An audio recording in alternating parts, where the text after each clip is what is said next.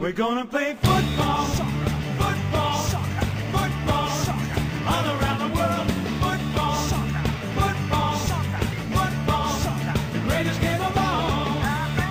Ahoj!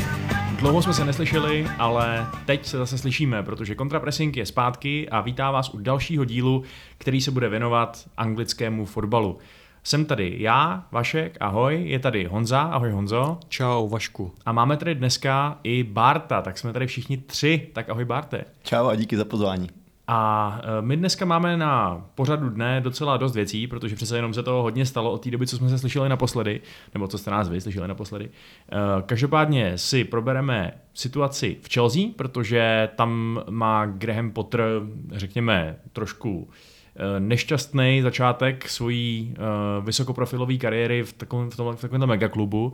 Podíváme se na přestupy Chelsea, podíváme se i na přestupy ostatních týmů v Premier League, který nás zaujali, včetně uh, poněkud zvláštního obočí zvedajícího přestupu Vouta Weghorsta do Manchester United. A uh, potom se na herohero.co lomeno kontrapressing mrkneme i na dva nový španělský kouče v Premier League, podíváme se na Tottenham, a mrkneme se i, uh, i na další věci, které nás třeba uh, v tu chvíli napadnou, nebo prostě... Třeba na angažma Roberta Martineze u portugalské reprezentace. Například se podíváme na, na Roberta Martineze a možná zazní i slůvko o Liverpoolu a... Uh, a Koudym Chakpovi. Koudym Chakpovi. Nicméně pojďme to vykopnout modrýma Londýňanama. Máme na to samozřejmě tady Honzu, co by experta na tenhle ten tým kterýmu se asi momentálně na ten fotbal nekouká zrovna dobře, protože uh, my furt tak nějak čekáme, kdy se ta Chelsea zvedne, kdy, kdy se vlastně prolomí ta série těch nešťastných výsledků, ale když se podíváte na poslední výsledky, tak tam docela radikálně svítí ty dvě prohry s Manchesterem City, zvlášť ta poslední 4-0, uh, tak je to fakt hluboká krize? Nebo, nebo třeba ty výsledky jsou, jsou horší, než by napovídala předvedená hra, Honzo? Já odpovím hláškou svého táty, kde jsou ty časy, kdy to stálo aspoň za hovno. Já si myslím, že současná forma Chelsea, ať už výsledková, anebo herní, je naprosto tristní a něco by fanouškovi nezbývá, než jenom tak nad tím mávnout rezignovaně rukou, protože to už tě nemůže ani naštvat. Tam není nic, od čeho by se dalo odrazit.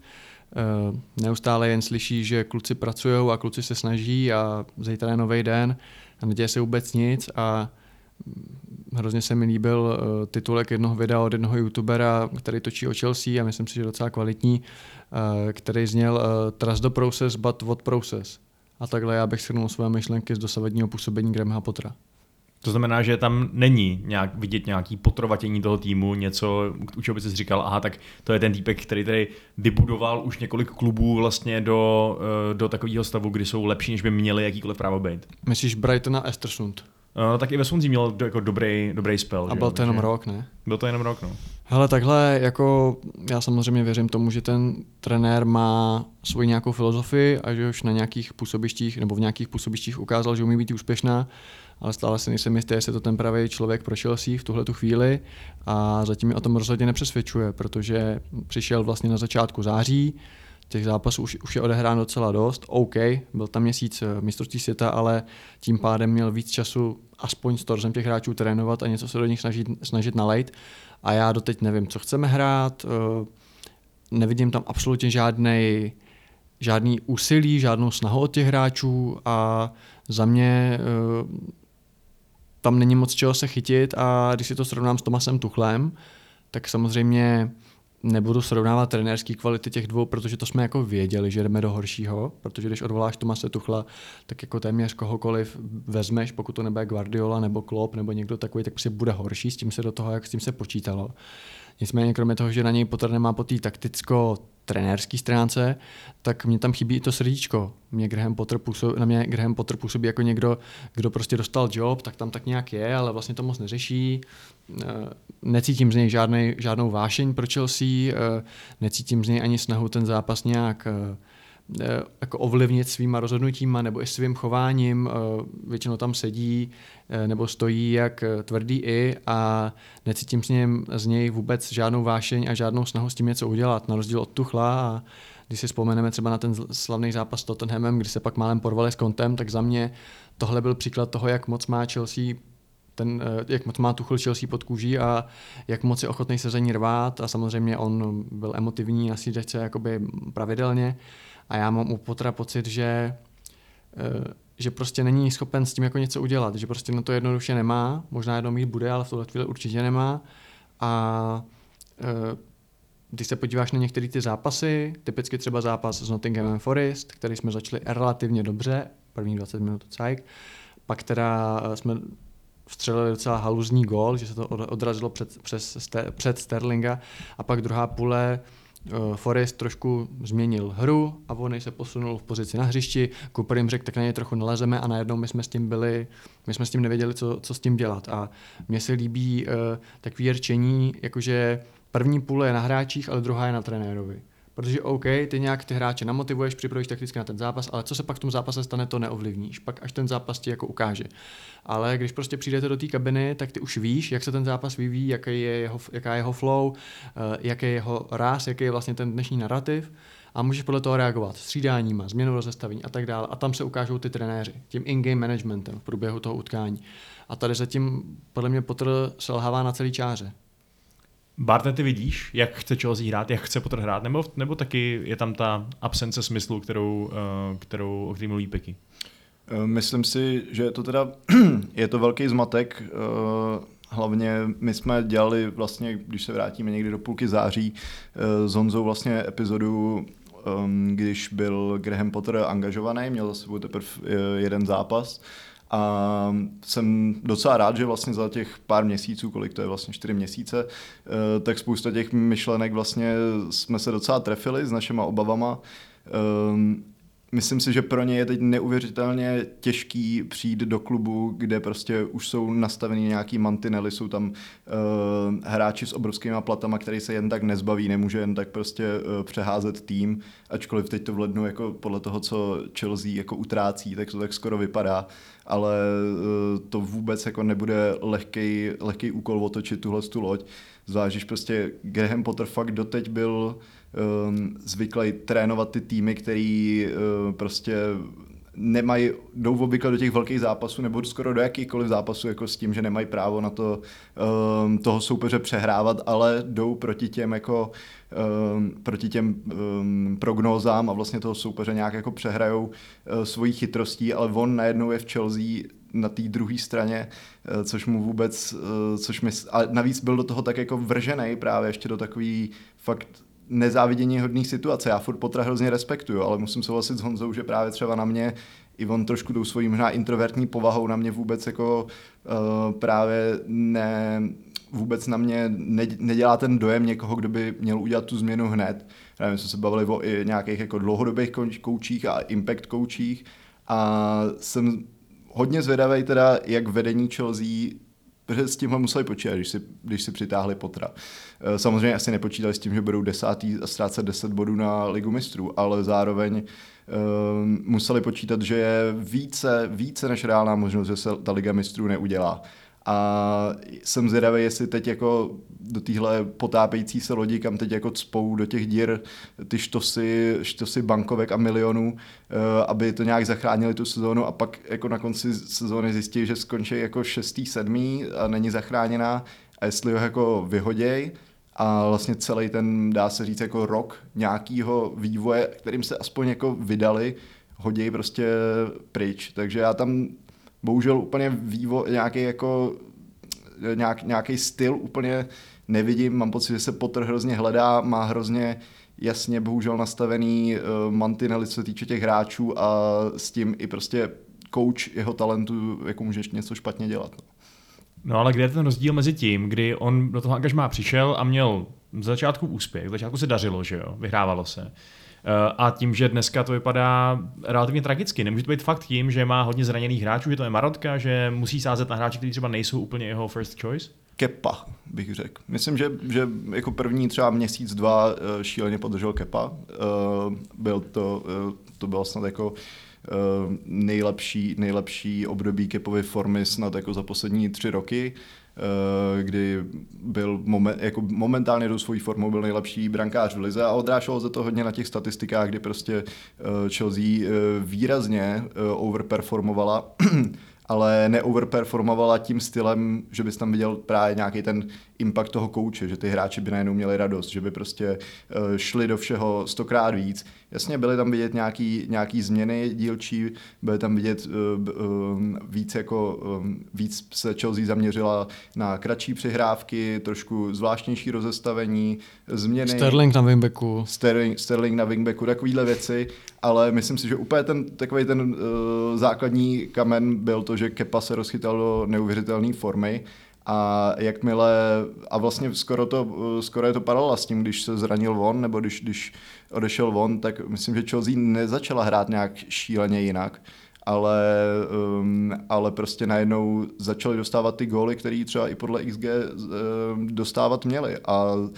zranění, bohužel to je jako další věc. Samozřejmě jako ten kádr je ohromný, sice máš teď asi sedm zraněných, ale um, hraje to obrovskou roli, když jsme viděli v posledním zápase vlastně proti Manchesteru City, kdy musel kvůli zranění střídat uh, Pulisic, musel střídat uh, Sterling, tuším, uh, a to jsou prostě, mají být teď bohužel i při formě Aubameyanga tvoje největší ofenzivní zbraně.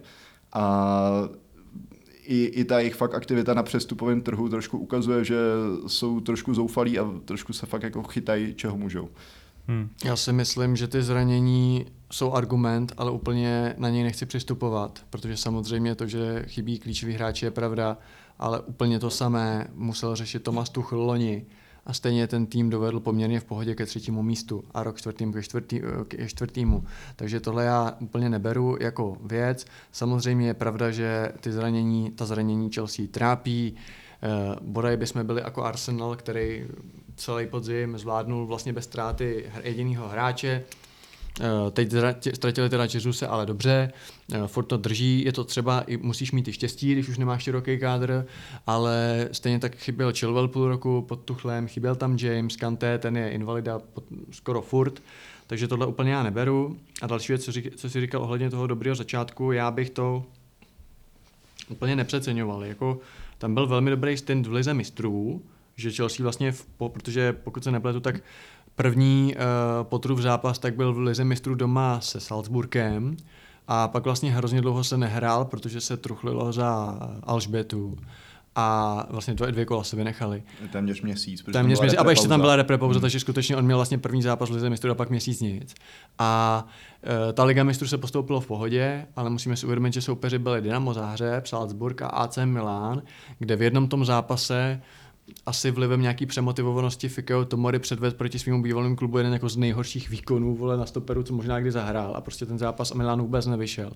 A ta odveta na San Siro byla strašně ovlivněná jako penaltou a červenou kartou, jestli se nepletu. A zraněním a celkově. A zraněním a celkově. Takže jakoby pokud jde o postup do Last Six Team v Champions League, tak tam to bylo v pohodě, v Lize to zase nějaká extra sláva nebyla. A prostě teď už jako vidíme, že ty výsledky jsou špatný, eh, čistě když Vašek si tady scrolluje prostě ty výsledky, čistě jako ty, ty, ty skóre, ty výsledky nejsou dobrý, je tam jediná výhra proti Bormutu a i ta byla vlastně relativně s otazníkem, byl to jako dobrý začátek, bylo to fajn, někteří hráči vypadali velice dobře, Kai Havertz a tak dále, ale ve finále to taky nebyl nějaký úplně jednoznačný zápas, i když to je jeden z nejslabších týmů v lize. No a teď už se není o čem bavit a který si na začátku říkal, že uh, svítí tam dvě prohry s Manchesterem City signifikantně, já nevidím problém ve dvou prohrách s Manchesterem City, protože jako to se stane a to se i třeba čeká. Byť Tuchl je porazil třikrát za sebou v úvodu angažma, ale dobře. Ale jde o to, jakým způsobem se prohraje. A třeba ten první poločas toho druhého zápasu proti City, což bylo v FA Cupu, mm. tak to bylo jako opravdu jedna z nejhorších půlí, co jsem jako kdy viděl. A jako já to beru, že tam byli nějaký mladí hráči, že ta sestava byla poslepovaná, ale ten výkon byl opravdu, jako to bylo něco odporného a, a to mi vadí, protože už to trvá dlouho, nevidím přesně nějakou cestu ven. Tuchl si musí uvědomit, že je v klubu, který má mít svůj plán A a zatím si jít, že prostě tady není v Brightonu. Aby Potter. Byl, pardon, Potter, Yeah. aby byl chameleon, eh, který na každý zápas přesně vymyslí, jestli Trossard dneska hraje stopera nebo golmana, prostě mm-hmm. tohle v Chelsea dělat nejde. A konec konců i třeba ten Hách v United uh, taky prostě má nějakou svoji vizi, za kterou si jde, protože už je v tom prostě velkým týmu. Možná kdyby trénoval Southampton, tak je variabilnější, ale tady je třeba chovat se trošku jinak. A poslední věc ohledně Grahama Pottera, která mě trochu, ne naštvala, ale trochu mě jako znepokojila, když mi včera nebo dneska vyskočil článek, eh, kde mluvil o tom, že jako trénovat Chelsea je nejtěžší práce na světě, protože jsou tam jako největší očekávání a bla, bla, bla. A já se ho ptám, a o co to je těžší než v Realu Madrid? O co to je těžší než v Manchester United? O co to je těžší než v Juventusu? O co je to těžší než v Barceloně, v Manchesteru City? Jo, jako prostě ty top tier kluby mají nejvyšší očekávání. Fanoušci mají nejvyšší očekávání v Bayernu. Jo? Proč je, proč je, jako já nevidím jediný důvod, proč by trénovat Chelsea mělo být složitější než trénovat Manchester United. Fanoušci chtějí trofeje, chtějí výhry a vedení, dobře, Chel, vedení Chelsea má historicky menší trpělivost trenéry, ale v United taky už jich pár měli od Fergusona. Jako proč je Chelsea nejtěžší? A mně přijde, že ten jeho mindset, a zapadá mi to do té celkové mozaiky těch jeho vyjádření a těch jeho přístupu. A jeden můj kamarád mi, pra- jeden můj kamarád mi řekl jednou, mě víc než to, jak hrajeme, naštve to, jak on se pak vyjadřuje. Že, a jestli si, jako nezve, eh, jestli si nezvykne, že prostě tady je trochu jinde, že už není v Brightonu, tak se do toho Brightonu rychle může zase vrátit, protože nejde prostě odehrát příšerný zápas, výsledkově i herně, kde ty hráči opravdu nedali tomu nic. A pak říct, my boys give everything. To prostě jednoduše nejde. A ještě jenom uh, krátký point si dovolím, uh, co souvisí s těma zraněníma. Uh, a tady vidím trošku pa- paralelu třeba s Tottenhamem. Když se výkon tvýho klubu zhorší o 50%. Když vypadne jeden Když hráč. vypadne jeden Přesně hráč. tak. V jednom případě to je Kuluševský, v druhém případě je to, je to Reece James, James. ale tak to je nejde. Ten, tak je ten kádr poskládaný špatně, bohužel. Vy jste tady mluvili celý léto uh, o tom, když se dělali přestupové spekulace, jel ten přestupový kolotoč naplno. Celou, celý léto jste se bavili o tom, uh, koho Chelsea přivede jako backup Jamesovi.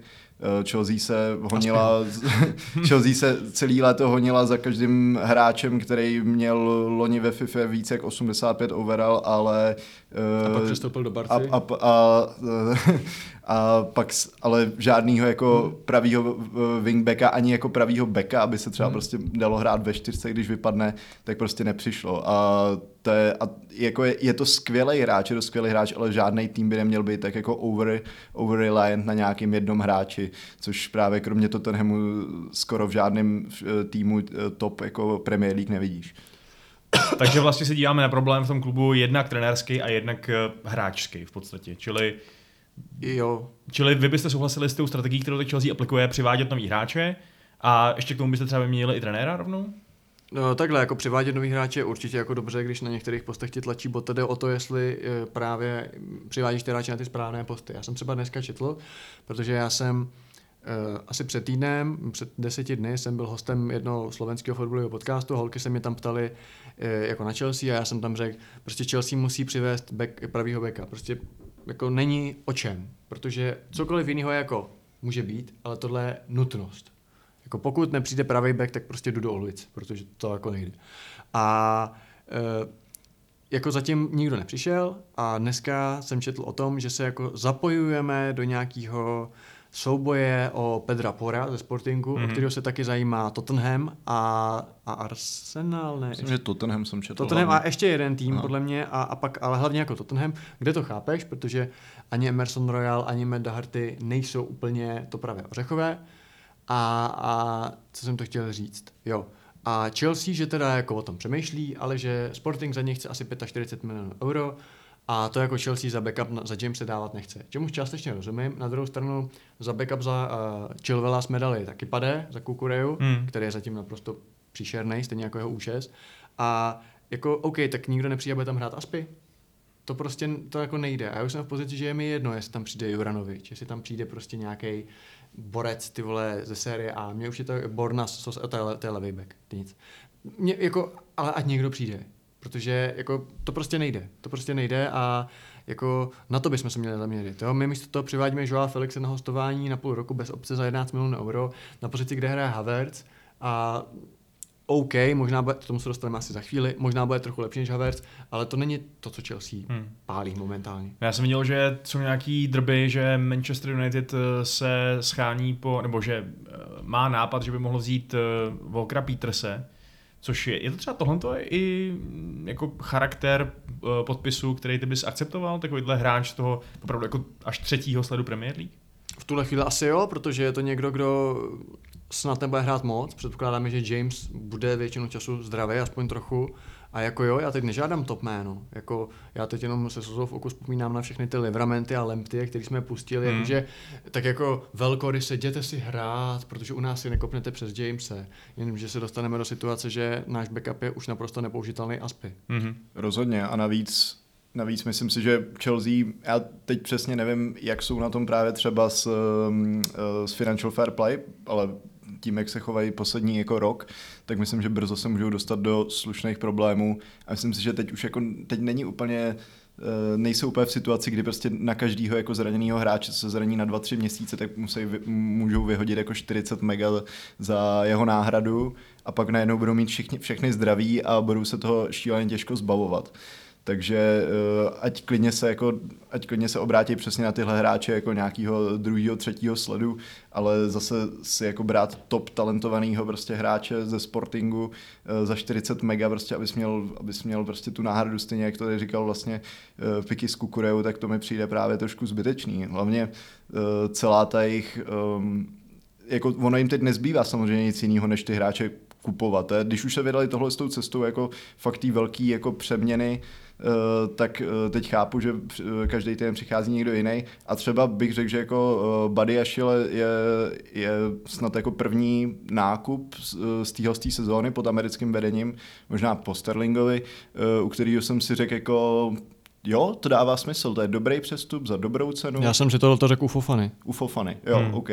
To jsem, já jsem si neřekl, jestli to je za dobrou cenu. Jasně, já, já to beru jakoby komplexní balíček, že OK, je to hodně peněz, ale za tohle hráče, tohohle potenciálu v tomto věku s těma dle kvalitama to dává smysl. Mhm. Mm. Že to je ten tvůj budoucí top 1 stoper. A pokud United dali 80 za Harryho Maguirea, tak proč bychom my o pět let později nemohli dát 80 za Fofanu? Hmm. A zároveň Barry Ashel je vlastně, to, to, to, je hráč, který měl přijít místo Kulibaliho, to je vlastně jako Young Kulibali, dá se říct jako profilem naprosto. A myslíš, že bude schopný A- Barry Ashel hrát uh, ve čtyřce? On v tom Monaku asi ne, hraje hodně předtím, stopera. předtím hrál ve čtyřce Jo? právě, už, on, tak on hraje eh, první ligu asi už od 18 a myslím, že předtím hrál, Hmm. hmm. předtím hrál ve čtyřce. Takže já myslím, že jako on fakt profilem je úplně jako Kulibali mi přijde, akorát jako v celém tom měřítku stál dvakrát míň, že jo, a je o dost perspektivnější. Jako. Mhm. Takže teda, když se, když se na, na ty přestupy Chelsea podíváme, na to, jak teda zalepují ty díry, o kterých jste mluvili, eh, tak máme teda, uh, máme teda uh, jednoho obránce, jednoho stopera, máme jednoho falešného útočníka, ve, nebo lomeno křídlo, nebo co já vím, Jako Felixe. eh, ve, for, ve formě Joa Felixe, a pak teda ty, ty dva mladíky, což jsou David Fofana. A Andrej Santos. Jo. Uh, tak uh, ty dva poslední jsou asi trošku jako takový na, na budoucnost, ale předpokládám, Otázka že... je, jestli ten Fofana si možná nezahraje už, No, už teď. Fofana teď už hrál, že jo, No, no, asi, no, no, nebo já jsem ten zápas teda neviděl, eh, a ne, takže nevím, jak to jeho cameo úplně vypadalo, ale nevím, taky jako šíleně mladý hráč, ale s tím, jak to teď odpadávat s těma zraněníma, tak jako možná, možná vydrží. Bro, ještě Broju máš do sezóny. konce sezóny out, že jo, vyloženě hroťák asi nepřijde, teď se mluví něco o tom, že to psal Bart, že jo, do naší konverzace, že snad by Barcelona chtěla Obameyanga zpátky zadarmo, nebo co, že se tam nabízí nějaký swap, nebo... No tak očividně nemáte, nemáte hroťáka a stejně v posledních zápasech jako uh, Potter se mu nelíbí Aubameyang jako dostatečně na to, ani by, aby, aby začínal. Místo toho Hmm. se prostě dělají tam zase nějaký experimenty vepředu.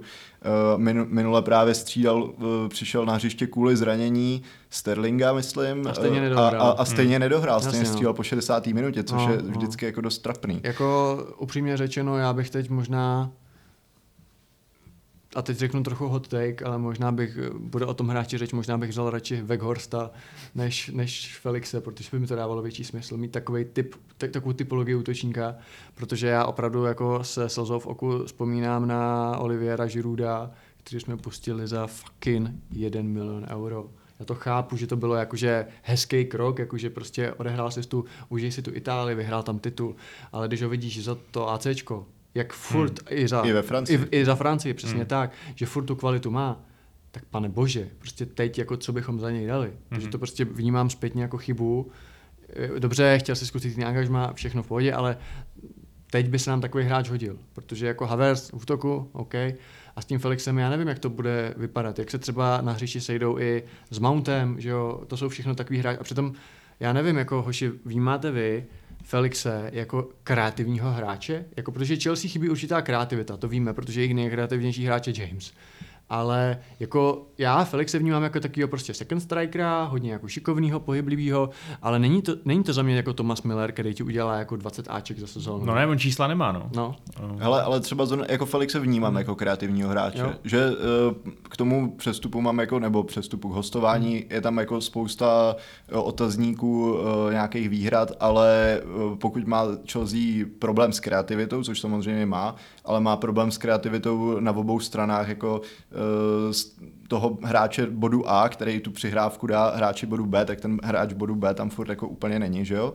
Eh, tak eh, Felix by to ho hráče bodu A měl jakoby tu svoji kreativitou. ale není to Edegord, že jo, není, Není, to samozřejmě. De Bruyne, ale není, jako, protože tak Chelsea nehraje na desítku, že jo? Do nějakého jako e, právě jako hybridního systému s těma nějakýma třema e, s tou front free, co se jako nějak jako točí, tak myslím, že to je fajn varianta, ale zároveň to jako furt není, ten obrázek furt jako není dokreslený. Je to furt takový jako, jo, přivedli jsme Felixe, ale vůbec to ještě, ještě to nedává smysl úplně v nějaký té skládačce, protože uh, furt tam jako je třeba asi ještě ten, fakt ten útočník.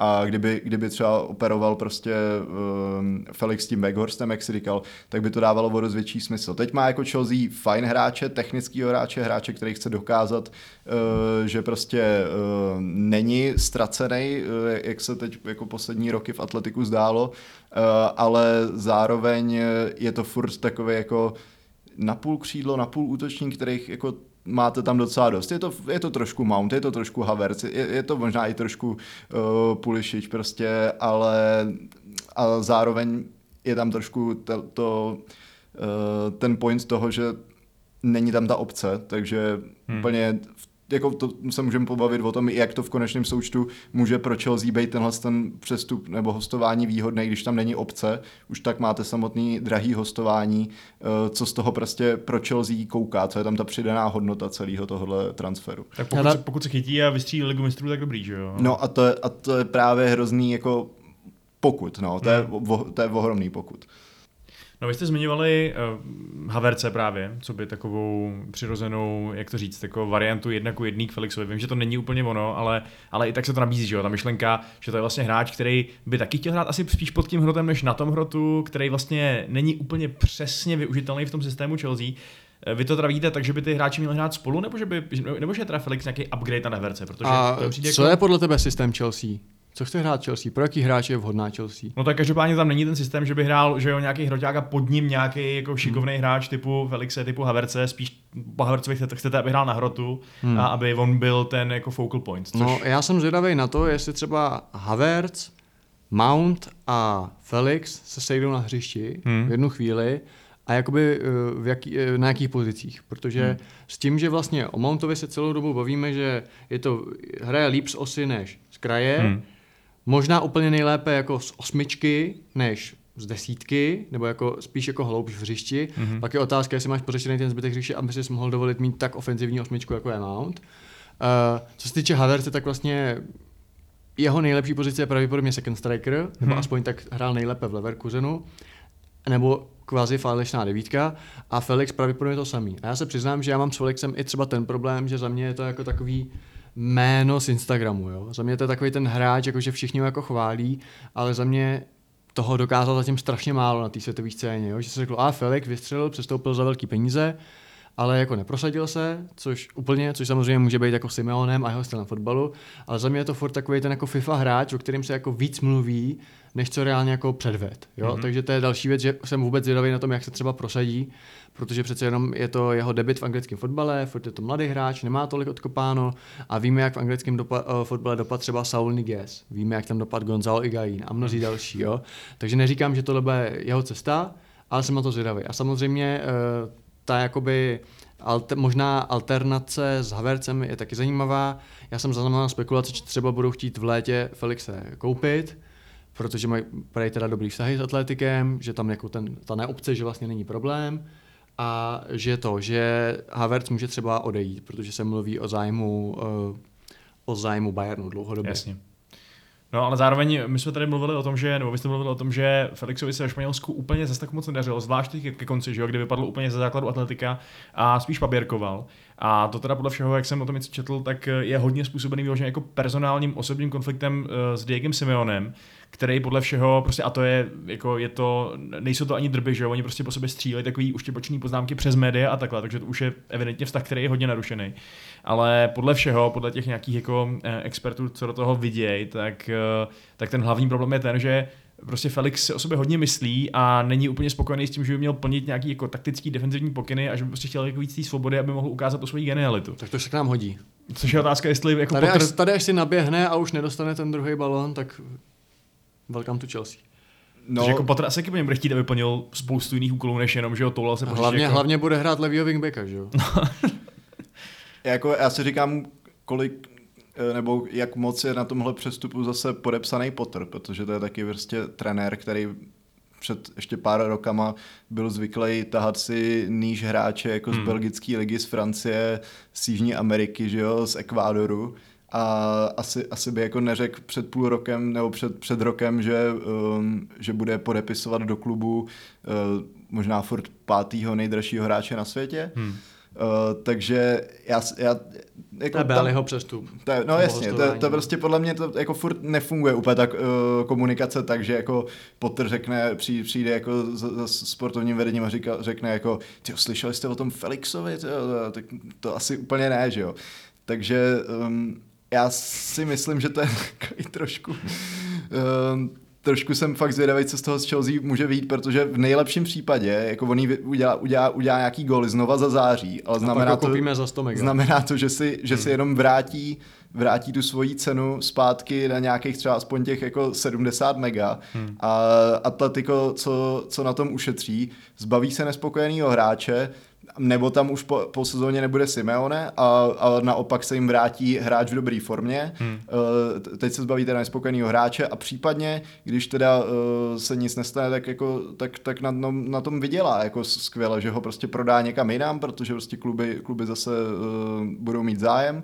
Takže já v tomhle tom vidím, jako, že Atletico je v tom jako velký, velký, velký vítěz v tomhle, mm-hmm. v tomhle tom přestupu a Chelsea, i kdyby, i kdyby se Felix chytil, což myslím, že na to, na to furt má svoje schopnosti, že to není právě takový ten klasický Chelsea, Chelsea lednový panic buy, jako tady právě zmiňoval uh, Honza Iguaina, nebo ještě, jestli si pamatujete, jak v lednu přišel do Chelsea Alexander Pato, tyjo.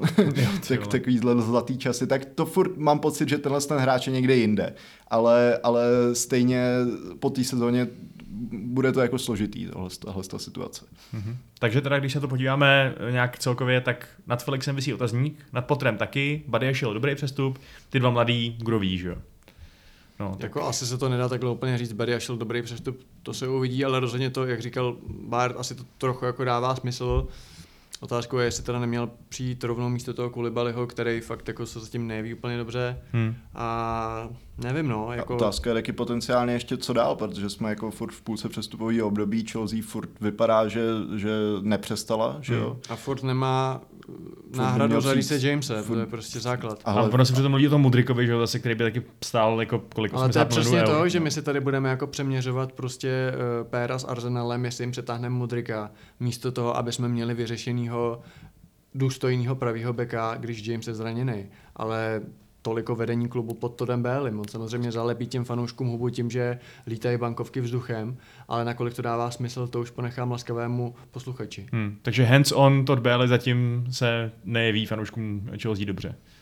No ne, jako mě, tak jako fanouškům Chelsea asi jo, ale prostě já si myslím, že uh, jeho, já si myslím, že fotbal moc nerozumí hmm. a je to přesně takový ten hráč FIFA, který chce udělat nejlépe Ronalda, Messiho, Neymara, ze všema se vyfotit uh, na té promofoce a OK, udělal nějaký tahy stran managementu, který se může ukázat jako zajímavý, protože je třeba říct, že jakkoliv jsem měl minulý vedení rád, Marina Granovská a tak dále, tak bylo takový poměrně ouský, bylo to vlastně Marina, Petr Čech, šéf scoutingu Tuchl.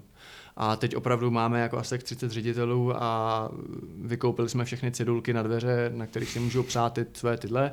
Máme dva, dva technický ředitele, jeden je Lawrence Stewart, který se má starat o naše další kluby, i když ještě žádný nemáme. Mhm.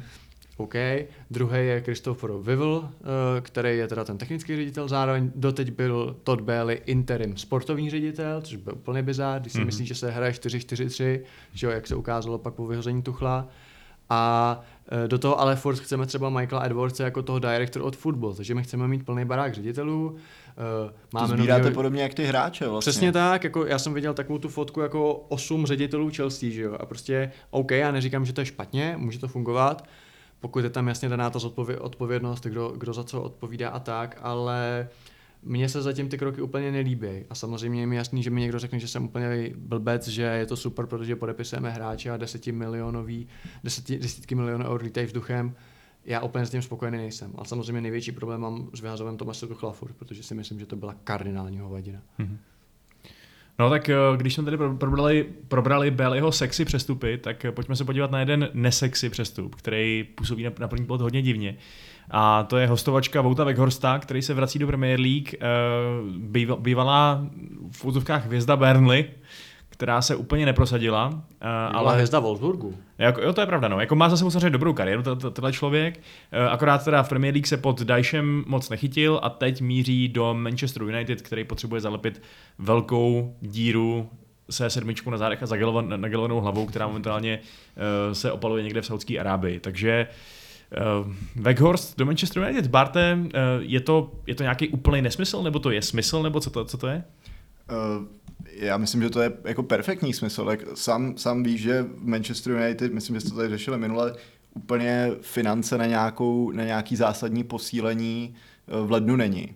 A sorry, ale jako 3 miliony za hostovačku Vouta Weghorsta může být jako největší, eh, nejlepší díl lednového přestupového období skrz top 5 ligama. Není na tom, co ztratit. Že? To, to je jako absolutně, ten hráč je uh, zkušený, je to, uh, je to neuvěřitelně emotivní hráč, je to prostě hráč, o kterém se, když přišel uh, loni do Burnley, tak se uh, tak hned prej zaujal tím, jak je prostě neuvěřitelně profesionální, kromě teda toho, že se nechce očkovat, uh, ale jak, jak se hned, je, je neuvěřitelně fyzicky uh, připravený, Uh, co se třeba o něm tolik neví, uh, on má třeba fantastický čísla v pressingu, Wout Weghorst, což uh, v Burnley ani tolik jako prokázat nemohl, protože byl jakoby součástí um, té front dvojky a byl spíš jakoby um, fakt ho tam chtěli jako nějakýho targetmana, ale on je i ten hráč, který, což takhle hrál ve, Wolfs- ve Wolfsburgu, který dokáže uh, pozdvihnout ty křídla kolem sebe, protože prostě uh, je, je víc než ten targetman, dokáže, dokáže, i- dokáže hrát i pro tým a prostě tenhle ten hráč je, to, je to vidět i vlastně za poslední, myslím, ten, tu sezónu předtím, co byl ve Wolfsburgu, tak měl nějakých 8 asistencí v sezóně, letos za půl asistence v Bešiktaši 4 asistence. Uh, a zároveň ten, ten hráč sice jako v Burnley zklamal, je to trošku zvláštní, že Manchester United bere hráče, který jakoby se zásadně neprosadil v Burnley a, a přichází jako z Turecka, ale tohle nejsou jako Odion Igalo vibes, jako podle mě viděli jsme to i na tom mistrovství světa, že prostě uh, Wout Weghorst je vysoce zajímavý hráč a myslím, že za tu cenu úplně to nejlepší, co se možná dalo na tenhle post sehnat, pokud třeba jako právě nemluvíme ještě o uh, třeba uh, Markusi Tyremovi, který by mohl stát třeba ale nějakých 10 milionů, řekněme. Hmm. Já musím říct, že jsem rád, že jsi, že jsi zmínil uh, od Jana Igala, protože to je přesně to srovnání, který mě napadlo, když jsem ten rumor poprvé viděl. Uh, tam mi fakt celou dobu připadalo, jak, jako já jsem toho hráče měl fakt rád a přišlo mi hrozně romantický, že si plní ten sen dětský, že hraje v, to, v těch barvách Manchester United, hrozně fandil, měl jsem rád, když dal ty góly, ale cítil jsem, že i z té jeho strany eh, by prostě bylo jako bláznivý ho nasazovat do nějakých velkých zápasů, spolehat se na něj v těch vypatých momentech, jasně, dej ho tam na Evropskou ligu nebo něco takového, ať dá prostě gól, ať se raduje z toho, že Old Trafford zpívá jeho jméno, ale ten Weghorst to je přesně, to je hráč, který bych se vůbec nebál nasadit do Manchester Derby, na který by ostatně měl, měl být připravený, to vypadá. Eh, Protože to je týpek, který zkrátka působí, že se z ničeho nepodělá, jo. No jasně, ten nepřijde právě na Old Trafford a nebude jako starstruck, že jo, prostě koukat do reflektoru, jako co se to děje. Já věřím, že přijde na první trénink prostě a hned se do toho opře. Zároveň myslím, že jako je to taky něco, co asi, asi ten Hák ho trošku zná, hmm. jako věřím, když jsou oba nizozemci, ale uh, že věděl, po čem, po čem jde a musíme si připočíst tomu, že vlastně asi každýho hráče, co si ten, ten hák uh, vlastně vyžádal, což řekněme, asi, asi si ho vyžádal, tak zatím byla jako trefa do černého, že jo? takže i v tomhle tom jsem docela přesvědčený, že to uh, může být super přestup. Hmm, je to otázka, no, s těma trefama do černýho. Já bych pořád radši měl robustní scoutingový oddělení, než, než se dělat nizozemskou cizineckou legii v Manchester United, ale, ale jo, no, jako tohle je tak hrozně low risk přestup, že to vlastně dává smysl, i kdyby to třeba náhodou nevyšlo, že jo? protože, jak říkáš, no, není to jenom tupý, tupý targetman, je to prostě hráč, který je zajímavý i do výstavby, takže uh, jo, hele, je, je, jestli to bude Martial zraněný, jakože on bude zraněný, to je jistější, než že vyjde slunce další den, uh, tak, tak Weghorsta podle mě využijeme docela pěkně. Jo, já si myslím, že Weghorst nemusí hrát, jako není to úplně třeba poslat do základu, jasně, že byste tam fakt jako šíleně potřebovali ten focal point, ale viděl jsem to prostě v některých těch zápasech, kdy, eh, kdy třeba hrajete dobře, ale prostě úplně se nedaří dopředu. No a i se všema taky zraněníma, co teď máte, tak jako nejvíc nějaký ofenzivní uh, možnosti z lavičky jsou Elanga hmm. a Fred vlastně. Jo, Elanga uh, úplně mimo formu, že jo? No takže... jasně. Takže a, a jde o to, že sice, uh, sice poslední dobou třeba, třeba v Burnley právě jako toho hlavou tolik, tolik jako čekalo se, že on tam bude sázet jeden center za druhým, ale určitě by vám měl pomoct šíleně, protože jsem koukal, že vlastně uh, vy máte jenom tři góly hlavou za celou, za celou ligovou sezónu, do toho máte třetí nejmenší XG ze standardek a, i, a vlastně a ze všech standardek máte jenom dva góly, čím jste vlastně možná jedni, jedni z nejhorší taky v lize, takže, takže i z tohohle pohledu prostě já tady vidím hrozně málo mínusů a hrozně málo rizik, jako to je, myslím, že takhle, takhle, by se to, takhle by se v lednu měly hledat chytrý řešení na trhu. Hmm. Určitě. Nejsme úplně zvyklí tohle slyšet v kontextu Manchester United, tak uvidíme, jestli to vyjde, jestli dojde k vykoupení Vouta Weghorsta, www. A vy zaměřte na www. A já nemůžu říct, co si myslím o Weghorstovi. Jako. Jo, můžeš. Jo, jo tak jasně. můžu, nebude ti to vadit. OK, já si taky myslím, že to je dobrý přestup a není na něm co, co zkazit a trošku se divím, že to možná někoho i jiného nenapadlo dřív, protože i třeba ten Arsenal by podle mě takového hráče jakoby ocenil a myslím si, že tohle je věc, kterou říkáme už tak třeba, nebo minimálně já to říkám tak půl roku, že uh, tam někdo takový typologicky není, že Ketiach to podle mě úplně není a tam byl ten problém s tím očkováním, který nevím, jestli se teda vyřešil, jestli už je očkovaný, už to, někomu, ne, vůbec, už to někomu nevadí, vůbec možná to nic COVID, COVID už není, COVID už není, přesně. No. přesně, ale za mě jako přesně je to jako OK, tak když bude hrát prostě blbě, tak nebude hrát, ale ta možnost tam je. Zároveň je podle mě docela vysoká pravděpodobnost, že bude hrát dobře, protože ty Bundeslize dobře hrál, není to jako, je to, je to paradoxně vyzkoušenější hráč než třeba Cody Hakpo, který hrál jenom tu Eredivizi, tohle hráč, který hrál Bundesligu. Jo, fakt na poměrně vlastně v Bundesligu. slušný jo. úrovni, takže jako why not? Jako myslím si, že se na tom fakt nedá, je to nizozemský reprezentant, jako já když jsem to viděl, tak já nemám taky jediný důvod si říkat, že to je jako nějaký bizár, vůbec hmm. ne. Jako nahrazovat Ronalda, Weghorst je zvláštní, ale tak uvidíme, třeba to ono, ono to vyšlo vlastně v celém tom kolečku, že jste pustili Ronalda do Saudské Arábie, oni museli, oni pak oni pustili Abu Bakara do Bešiktaše a z Bešiktaše pustili jako, to je jako to nejvíc nepravděpodobný kolečko, co si asi ukáže představit přestupový, ale OK.